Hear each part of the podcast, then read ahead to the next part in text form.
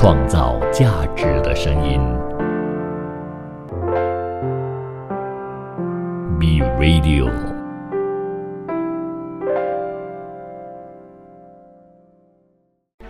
从在地走向国际，从新视角观望世界，从吉隆坡看天下。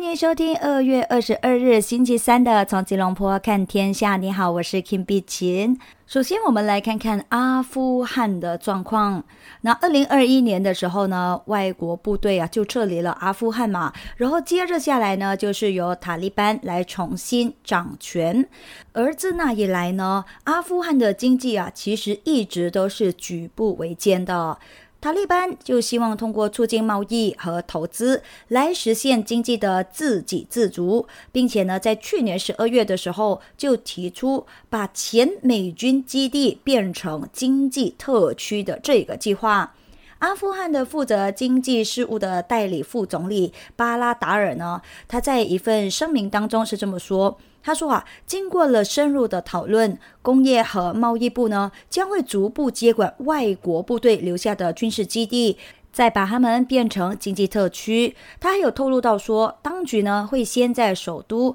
喀布尔和北部巴尔赫省呢展开试点计划。那外国的制裁措施以及当地发生的一系列的恐怖袭击，就使得一些外国投资者呢对阿富汗是却步啊。可是尽管如此呢，去年阿富汗出口呢仍然还是有所增加，收入基本还是保持稳定的。另外呢，阿富汗塔利班领导的政府在今年一月的时候呢，也已经和一家中国公司签署了一份合同。从阿姆河盆地开采石油，并且呢，在该国的北部的萨尔普勒省呢开发石油储备。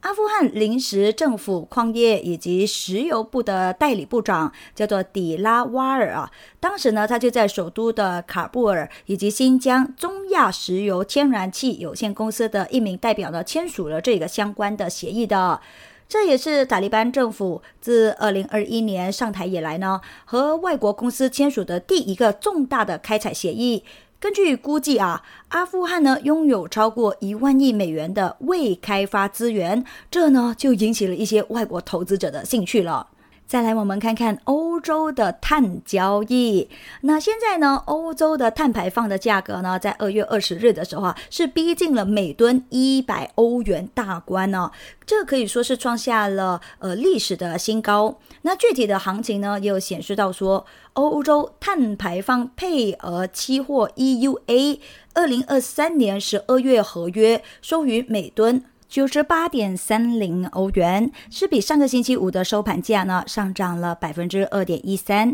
盘中呢也都一度触及了每吨九十九点九九欧元的纪录高位。那欧洲碳排放的呃配额期货呢，其实也是欧洲碳排放交易体系 ETS 最主要的一个碳金融产品。这个系统呢，要求欧盟境内的制造商、电力公司呢，还有航空公司啊，为他们排放的每一吨二氧化碳付费。那碳排放交易价格上涨呢，其实就意味着啊，这个企业碳排放成本呢越来就越高，进而呢也提高了企业使用化石能源的成本，间接也都促进了清洁能源的发展，提高了清洁能源的经济性。那进入到了冬季啊，欧洲主要供暖期来临的时候呢，市场供应往往呢都会非常的趋紧的。Vertis 公司高级碳排放交易员伊迪尔呢，他就说到，下个星期北欧的温度啊，可能呢是会比往年的平均水平来的还要低，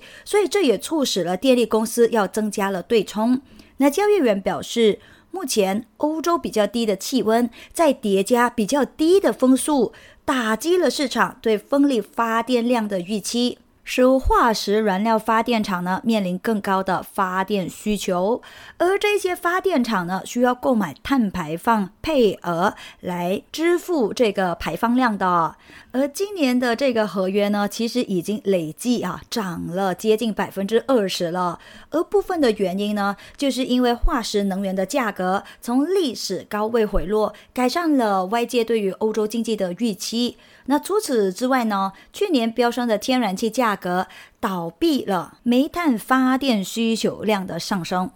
另外，在经济萧条的时候呢，很多朋友们必须得要支付一些必需品的账单的时候啊，那没有现金的时候该怎么办呢？就必须要用到信用卡这件事情了。美国一月份的信用卡的指标呢，就显示到啊，因为疫情期间推出的刺激计划呢，早已经是到期了。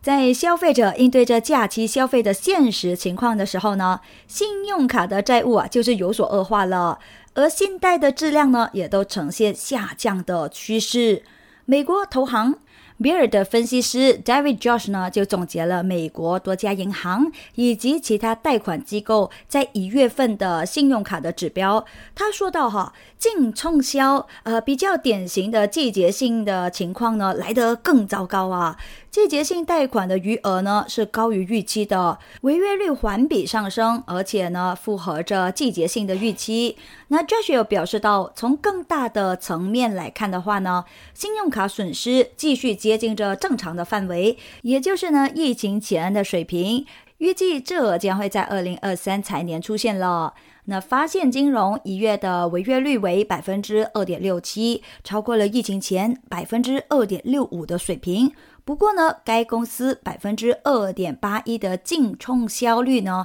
仍然还是远低于二零二零年一月份的百分之三点四五。另外，Wolf Research 的分析师卡卡奇，他在最近的一份报告当中呢，也有表示到说，预计违约率啊将会在未来的几个月呢继续上升，并且呢，在今年的晚些时候呢更会加速，因为呢和货币政策相关的长期以及多变的滞后效应呢，最终是会推动了初领失业金的人数增加。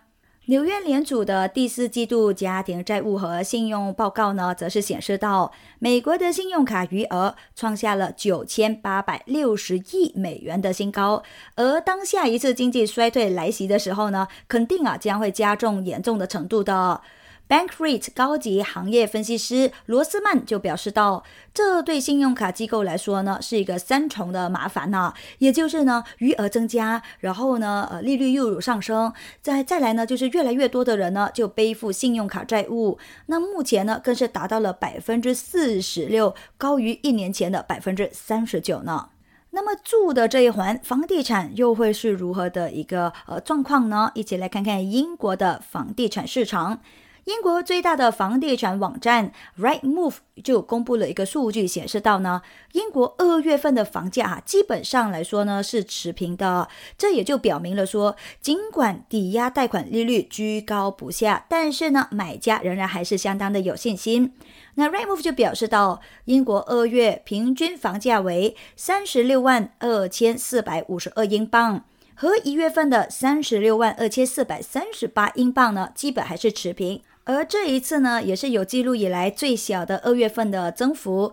但是呢，该数据啊，可以被视为未来一年的一个积极的指标。因为在这之前呢，人们都非常的担心说，随着英国央行加息，那么房价呢可能会暴跌的。但是呢，Rightmove 的数据就表明说，情况呢可能并非如此的。Rightmove 的分析师蒂姆班尼斯特他就说到，这一个月均价持平，就表明了有许多卖家呢是正在打破一个传统啊，表现出非季节性的初始定价克制。那除了说市场的条件要求在价格上面呢更加的现实之外，他们正在过渡到一个节奏比较慢的市场。那因为抵押贷款的成本上升，买家将会需要更长的时间呢，才能够以合适的价格啊找到合适的房产。那其他的迹象也表明了说，尽管二零二二年底出现了动荡，但是呢，这也将会是一个更温和而不是艰难的一个过渡。和二零一九年相比的话呢，过去两个星期联系中介的潜在买家的数量啊，其实是有增长了高达百分之十一的。当中的原因就是因为呢，有越来越多的买家回归到市场当中。随着需求的增长啊，目前定义的销售呢，仅仅是比二零一九年，呃，就是在那个时候更正常的市场的水平呢，下降了百分之十一。而在今年年初，抵押贷款利率呢也比新冠疫情前的水平下降了百分之十五。在去年九月份，英国政府呢更是宣布迷你预算之后呢下降了百分之三十。我们先休息一下，进入一段资讯。回来之后呢，Kim 碧奇继续在这个节目当中呢和大家来分享亚洲的经济状况。欢迎你继续留守着创造价值的声音，B Radio。创造价值的声音，B Radio。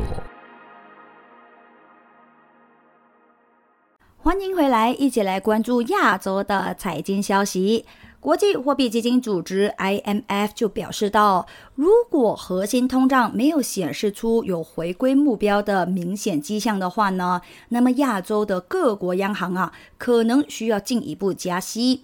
国际货币基金组织的经济学家克里希纳斯里尼瓦桑、托马斯海尔布林以及沙纳卡佩里斯就在二十一日呢发表了一篇博客文章当中是这么写到的。他们说啊，尽管总体的通胀是有所放缓，但是呢，政策制定者必须得要保持着警惕。因为呢，地除了暂时性和不稳定项目的核心通胀指标呢，仍然还是呃高于目标的。那亚洲呢，也就受益于当地货币的反弹，以及全球大宗商品和航运成本的缓解。但是呢，关于第二轮影响的数据啊，仍然还是好坏参半呢。那文章还有提到一点，就是呢，这就表示着说，各国的央行呢，应该要谨慎行事才行，重申了他们对价格稳定的这个承诺。而事实上呢，如果核心通胀没有显示出回归目标的明显迹象的话，他们真的就必须得要进一步的加息。而该机构还有表示，鉴于日本通胀面临的双重风险，使到长期收益率呢更具灵活性，将会有助于避免日后的突然变化。那根据国际货币基金组织最新的预测，今年亚洲经济增速将会从二零二二年的百分之三点八呢升到百分之四点七，这也将会使到亚洲成为到目前为止啊。全球主要地区当中最具活力的地区，那也是呢全球经济放缓当中的一个亮点。但是呢，通胀抬头将会对这个预测的实现呢构成一定的威胁的。再看看属于亚洲里的韩国，韩国央行公布了一项调查显示。韩国二月份的通胀预期连续第二个月上升，那原因呢，就是因为人们非常担心公用事业的费用啊将会有所上涨。韩国央行在这个月进行的这一项调查的结果就显示了，普遍的民众呢对未来一年的物价上涨率的预测呢为百分之四，就比上个月的调查结果上升了零点一个百分点，也是连续第二个月上升。而有百分之八十七点七的受访者呢，就认为公用事业费用啊是推高通胀压力的主要原因来的。而其次呢，就是因为石油相关的产品还有农产品，分别呢就占了百分之二十九点二以及百分之二十七点六。而这些数据啊受到密切的关注啊，为什么？因为呢，它们的上升呢，就可能会导致企业们呢。纷纷的提高价格，并且呢，也会促使人们呐要求加息，从而呢肯定给到未来的通胀呢带来更大的上行压力的。韩国央行呢也将会在星期四的时候啊召开利率会议，而就在上个月的时候呢，韩国央行为了应对着持续高企的通货膨胀，再一次加息二十五个基点，也是自去年啊四月以来的第七次的加息。市场的观察人士目前对韩国央行这一次的政策会议上可能采取的行动呢，呃，大家的意见呢其实都不一致啊。一些人就表示到说。因为担心激进的货币紧缩政策呢，可能损害着经济，韩国央行在这个星期也有可能会按兵不动。而另外呢，有一些人则是预计说啊，由于通胀压力仍然还是相当的高，那么韩国央行呢将会进一步加息二十五个基点。另外一方面呢，韩国的关税厅其实也有公布了一项数据哦，就显示到呢，因为芯片出货量是比较低迷的。韩国二月前二十天的出口呢，是同比下降了百分之二点三。那数据就显示，二月一日到到二十日期间呢，韩国的出口总额为三百三十五亿美元，而去年的同期为三百四十三亿美元。进口同比增长百分之九点三，至三百九十五亿美元，所以就导致了贸易赤字啊扩大到了五十九亿美元。那如果说要看看整个国家的经济状况会是如何的话呢？消费者信心指数啊，肯定就是一个比较重要的指标了。泰国首相府的发言人阿努查呢，他就有表示到，根据调查，今年一月份的泰国消费者的信心指数呢，是达到了。二十六个月以来的最高水平，应该是一件非常好的事情哦。那么对此呢，泰国的首相巴育呢就认为，这其实也反映了政府经济政策和措施的有效性。中新社就这样报道到啊，泰国商会大学的一项调查研究发现到呢，今年一月份泰国消费者信心指数是达到了五十一点七。连续第八个月改善，而且呢，也是二十六个月以来的最高水平。泰国消费者呢，对整体就业机会、未来收入等等的方面的信心呢，其实都有所提升。这就表明了一件事情：消费者相信呢，泰国的经济啊，正在更快的复苏当中。调查也有补充到一点哈，消费者信心指数的上升呢，其实啊也得益于多个重要的因素的，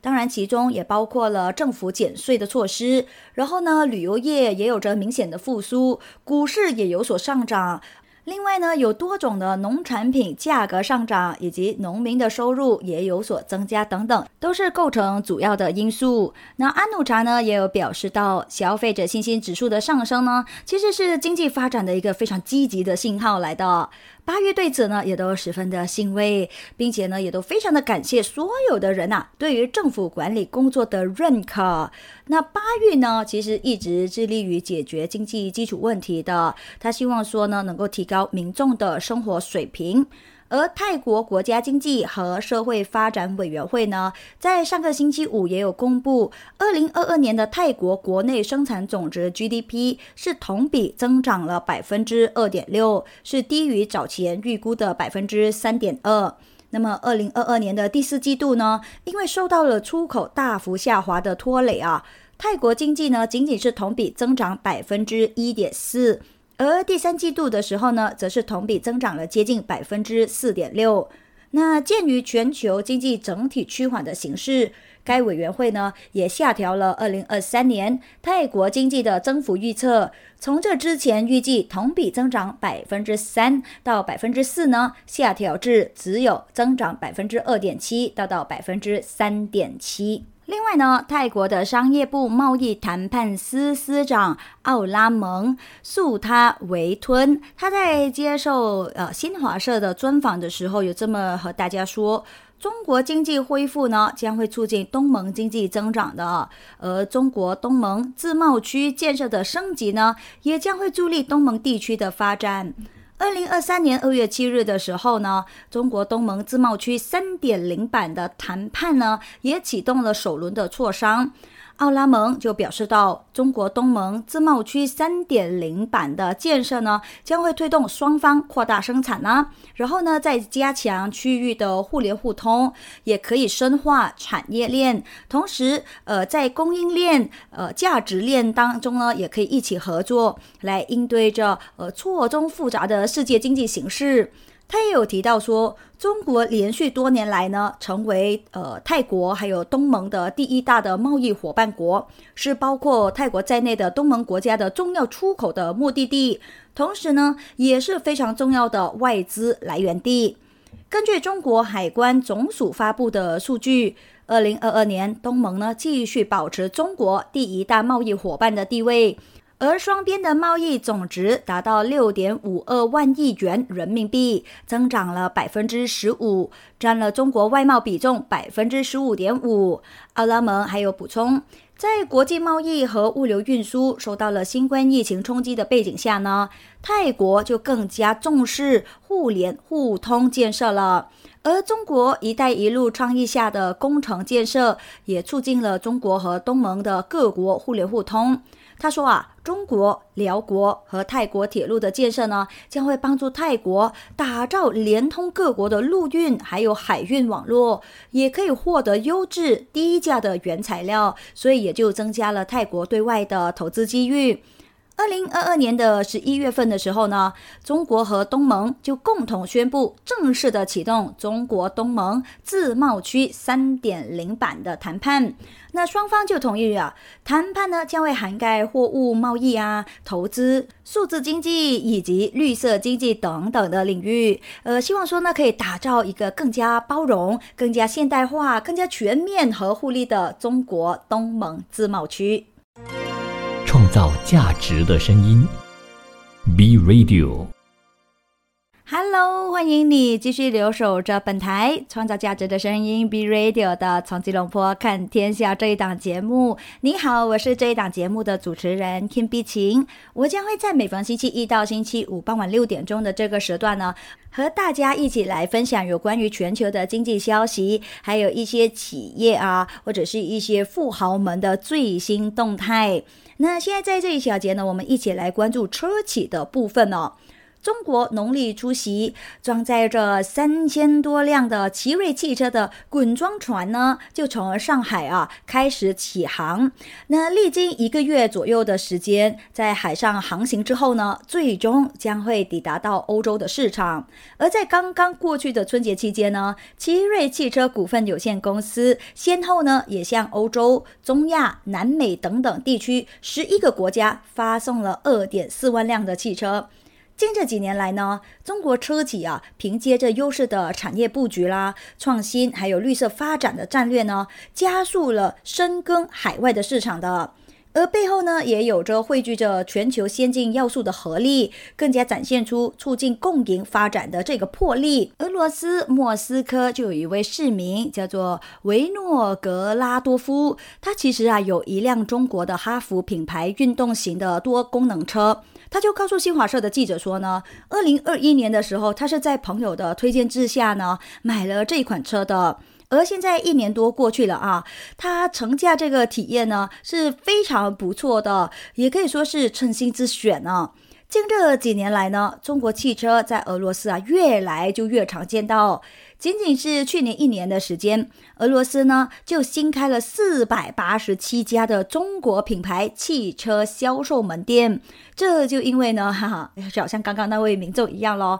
俄罗斯的消费者啊，对中国品牌的汽车呢还是挺喜欢的，挺爱戴的。那么就在今年年初的时候呢，中国车企比亚迪就开始在日本市场啊销售纯电动车 SUV。Atos 三，那也受到了呃当地的各界人士的好评。其实我记得说，在马来西亚呢，呃这一款的汽车啊，也都刚刚引进来了，也找了很多一些艺人朋友们、一些网红呢去体验一下哈。当然也都收获了大家的一致好评。而且呢，我个人认为啊，这个价格呢设定的还挺不错的。那菲律宾从事汽车销售的杰伊杰磊呢，他就说到，一些客户在试驾了中国汽车之后呢，更是直接表示说啊。中国汽车产业发展的程度呢，可以说是令人惊叹呢。试驾体验呢，其实改变了他们对中国制造的认知。你知道啊，一向以来，大家一看到 “made in China”、“made from China”，哎呦，大家都会觉得诶，有点怕怕，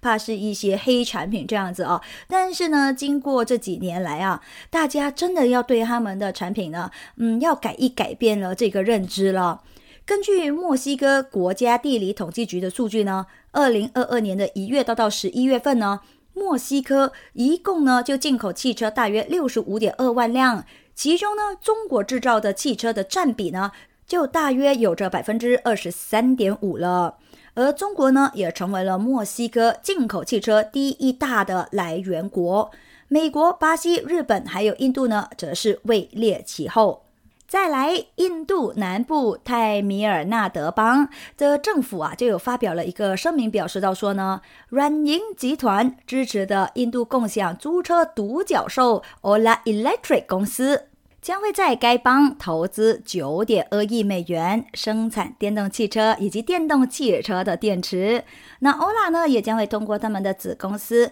叫做 Ola Electric Technologies 以及 Ola Cell Technologies 投资高达七百六十一点四亿卢比，大约也有着九点二亿美元，来满足印度对电动汽车日益增长的需求。那 Ola 呢，就计划通过新的投资，每一年在泰米尔纳德邦生产十四万辆的汽车，并且呢，也将会雇佣三千一百一十一名的工人。Ola 在这之前呢，其实已经是开始在该邦呢生产电动两轮车了，累计产量呢，在去年十一月的时候突破了十万辆。Ola 在去年九月的时候更有表示到，在首先进入呃印度邻国尼泊尔之后呢。该公司是正在寻求向拉丁美洲、东盟以及欧盟的国家扩张。那根据在这之前公布的一项政策啊，泰米尔纳德邦在目前呢正在寻求促进电动车制造业的发展，而且呢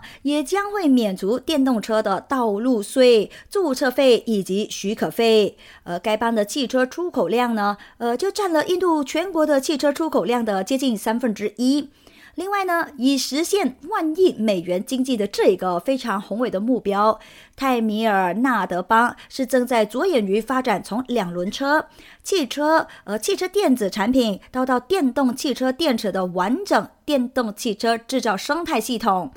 二零二一年的时候呢，泰米尔纳德邦就占了印度国内生产总值 GDP 的百分之九，大约也有着三千亿美元。而南部邦在印度的制造业当中呢，也就发挥着至关重要的作用啊。他们的工业在邦首府钦奈周围呢，以及该邦的其他工业区呢，可以说是蓬勃发展的。所以这也呃不难想象啊，为什么有越来越多的企业呢是想要在那里附近呢投资更多的资金，在那里呢发展该领域了。再看看粮食的部分呢，呃，首先呢就来关注美国最大的奶粉供应商。其实这一则并不是什么样的好消息啊，因为呢，美国媒体就报道说，美国证券交易委员会和美国联邦贸易委员会呢，正在对这个美国最大的奶粉供应商，也就是雅培公司进行调查，而调查的内容呢，更是涉及了该公司的婴儿配方奶粉的业务。因为在这之前呢，雅培召回了数款的配方奶粉嘛，那么整个美国各地的婴幼儿配方奶粉呢，可以说是一罐难求。雅培公司十七日公布的一份文件呢，有显示到，就在二零二二年的十二月份呢，他们收到了美国证券交易委员会执行部门的传票，要求他们呢提供有关婴儿配方奶粉业务等等的信息。而就在今年一月份，雅培公司又收到了联邦贸易委员会的民事调查要求，要求雅培公司提供婴儿配方奶粉政府采购合同所涉及的公司的相关信息。那雅培公司有说到说啊，他们正在呢，呃，积极的配合着相关部门的调查，而美国证券交易委员会和联邦贸易委员会呢，都没有就相关的调查进行过任何的评论。那到底为什么突然之间呢就要对他们进行调查呢？其实事情是这样的，就在二零二一年的九月份到到二零二二年的一月份的时候呢，有四名的婴儿因为食用了疑似受到污染的奶粉啊，就患病，其中呢有两名的婴儿更是导致死亡。美国食品和药物管理局因而呢就对涉事的雅培公司展开了调查。二零二二年二月份的时候呢，雅培公司因为产品安全的问题，召回了几款的配方奶粉，关闭了他们在密歇根州的工厂，也加剧了二零二二年全美国范围之内的幼儿配方奶粉的短缺。今年一月份的时候啊，美国司法部呢就已经对雅培公司密歇根工厂展开了刑事调查。数据就显示到，包括了雅培在内的三家美国公司控制了全美国配方奶粉百分之九十五的市场份额。其中呢，雅培婴幼儿奶粉的市场份额高达百分之四十左右，而他们位于在密歇根州的涉事工厂呢，则是承担了该公司的大约一半的本土产能。那根据雅培最新发布的三季报，奶粉业务在美国市场遭到了蚕食。而就在当季呢，雅培儿科营养品业务就录得收入八点二七亿美元，同比有机增长率为负百分之二十二。其中呢，美国市场为三点五七亿美元，同比下跌达到了百分之三十九点一。这涉及了人命啊，肯定必须要调查的。而且呢，你知道吗？这些婴儿真的是无辜啊！如果说真正因为饮用了他们家的奶粉配方而造成致命的话，真的可是得不偿失，你知道吗？所以这件事情肯定就要查了啊！再来呢，有一个好消息是要和大家公布的。英国的连锁超市莫里森呢，就表示到说啊，将会下调有许多自有品牌产品的价格。那为什么这么做？因为他们希望说，呃，可以帮助到因为生活成本危机而遭受到挤压的消费者。这一个举动呢，也将会耗资高达二千五百万英镑，约合三千万美元的。那么当中有些什么样的食品，呃，或者是有些什么样的用品下调高达多少的百分比呢？那 Kim 呢将会在下一节回来的时候呢，再详细的为你公布啊。欢迎你继续留守着创造价值的声音，B Radio，创造价值的声音，B Radio。欢迎再次回到从吉隆坡看天下。英国连锁超市莫里森呢，他就透露到说啊，在英国，尽管更广泛的通胀呢开始有所放缓，但是呢，食品的通胀呢仍然还是居高不下。根据 Kantar 的数据呢，一月份食品价格的涨幅达到了百分之十六点七。而最新的上涨呢，也使到消费者在食品杂货上面的年度支出啊，增加了七百八十八英镑，也导致了很多消费者呢，因为生活成本危机而遭受到挤压，生活呢过得挺不容易的。所以现在呢，他们就希望说哈，要下调，就是降低很多的产品的价格，来帮助到这一些消费者。莫里森就表示着说：“哈，马铃薯、呃，咖啡还有白米等等的商品的价格呢，将会平均下调百分之十九的。而该公司也在过去的一份声明当中表示到，在过去的六个月的时间里呢，已经是投入一点四八亿英镑呢，用来削减产品成本了。”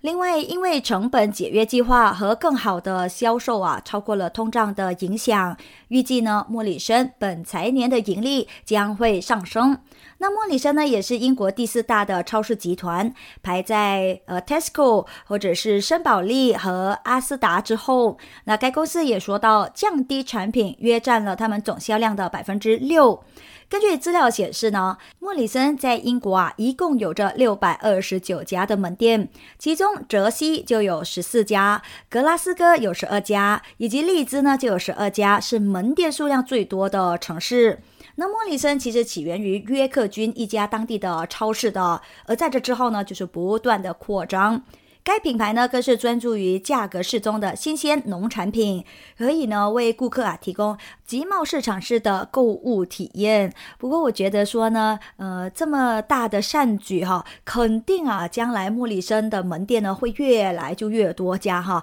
呃，各位呢都频频的去那里购买产品就好了。我始终相信啊，善有善报这一回事哦。再来，我相信在近这几年来呢，因为疫情的呃影响之下。有许多朋友购物的方式呢，就转移到了在线上啊。那我自己本身呢，也在呃线上呢购买一些衣服的。而最近哈，我非常喜欢一个平台叫做 Shein。那坦白说，它那里的这些衣服质量还确实挺不错的，而且呢，价格也相当的诱人呢。那现在呢，这个最神秘的独角兽 Shein，或许啊，他们将会在今年的时候呢进行 IPO 了。那这也比之前。前市场流传的二零二四年呢，就有所提前了，呃，大约两年的时间。根据英国金融时报最新的报道呢，Shane 在近期向投资者展示的报告当中有表示到，公司二零二五年的目标呢是要实现五百八十五亿美元的收入，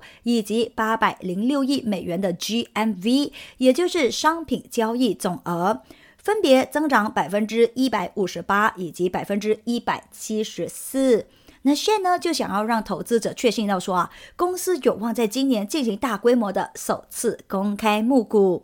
而在所有的独角兽的企业当中呢信其实是一个神秘的庞然大物哦。为什么我会这么说呢？因为根据胡润研究院所发布的二零二二年中全球独角兽榜单当中，Shen 呢就以四千亿人民币的估值位列全球第五大独角兽企业，仅次于抖音、太空探索技术公司 SpaceX 以及呃蚂蚁集团，还有 Stripe。而其实呢，Shane 的全球呃火爆的这个程度啊，和他们国内的知名度呢并不匹配的。移动智能公司 Aptopia 的数据就显示，Shein 是2022年全球下载量最大的购物应用程序，安装量呢为2.29亿次。那公开资料也有显示，Shein 呢其实是成立在2008年，是中国一家国际 B to C，也就是直接面向消费者的电子商务模式、快时尚的电子商务公司。他们主要呢也是经营着一些女装，但是呢，同样啊，他们也有提供男装啊、童装啊、一些饰品啊、鞋啊、包啊等等的时尚用品啊。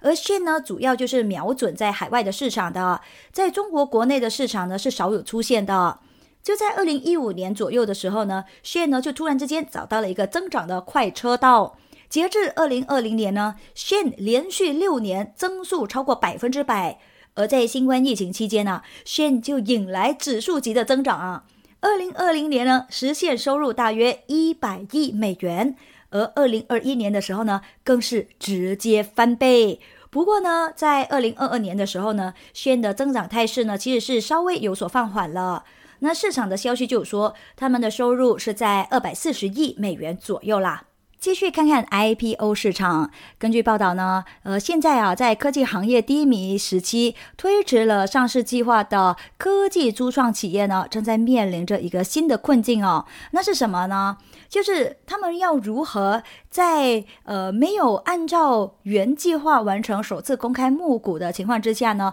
处理那一些股权奖励即将到期的呃这些比较躁动的员工。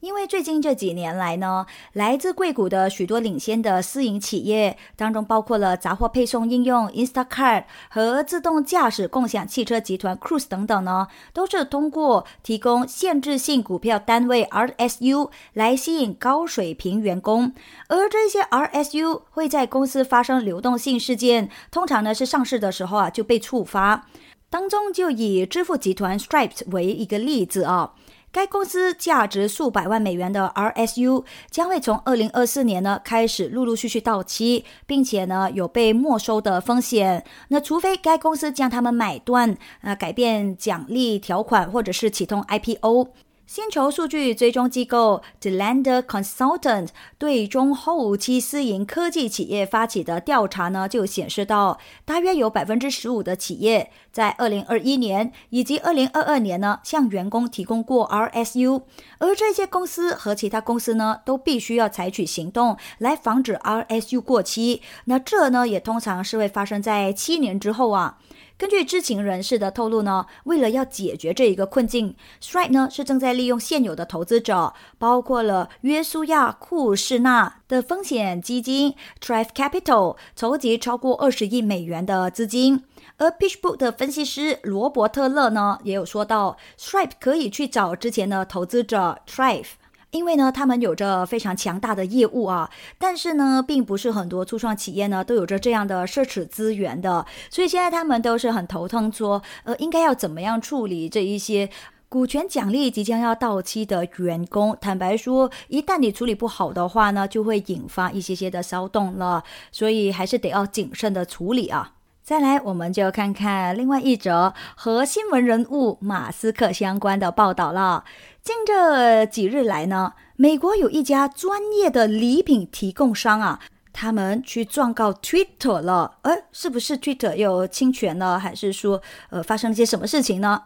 它原因真的是有一点可笑哈，因为根据消息呢，Twitter 公司为这一位新的老板，也就是马斯克呢，定制了一个价值大约七千美元的礼品盒，而结果呢，后来啊。呃，这位老板竟然没有付账哦，就是没有给钱哦，所以就闹出了这一个笑话来了。那当然了，这只是 Twitter 欠款的货品之一而已啊。根据消息，Twitter 这一个奢侈的马斯克礼品盒当中呢。包括了有两件专门定制的短的 jacket，然后呢有一款啊特制的奶酪拼盘，那另外呢还有一瓶价值六百八十九美元的 whisky。那发起诉讼的原告呢，其实就是美国加州的金丝雀营销公司。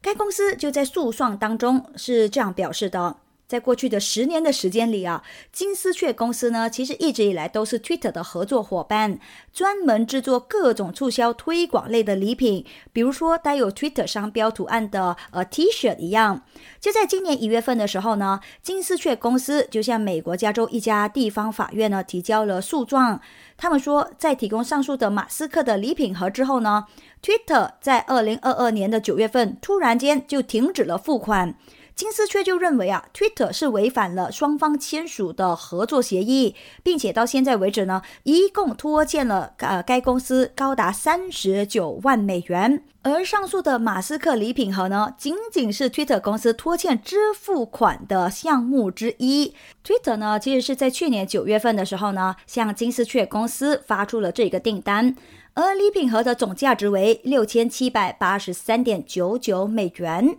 而 Twitter 则是要求把这一个礼盒呢，呃，寄送到该公司在加州旧金山的总部大楼。那到最后，到底这件事怎么样解决呢？欢迎你继续留守着本台的节目啊，那我们会和大家跟踪这个最新的消息的。那今天的节目呢，就到这里告一段落啦。我是 Kim 碧琴，我们明天见，拜拜。创造价值的声音，B Radio。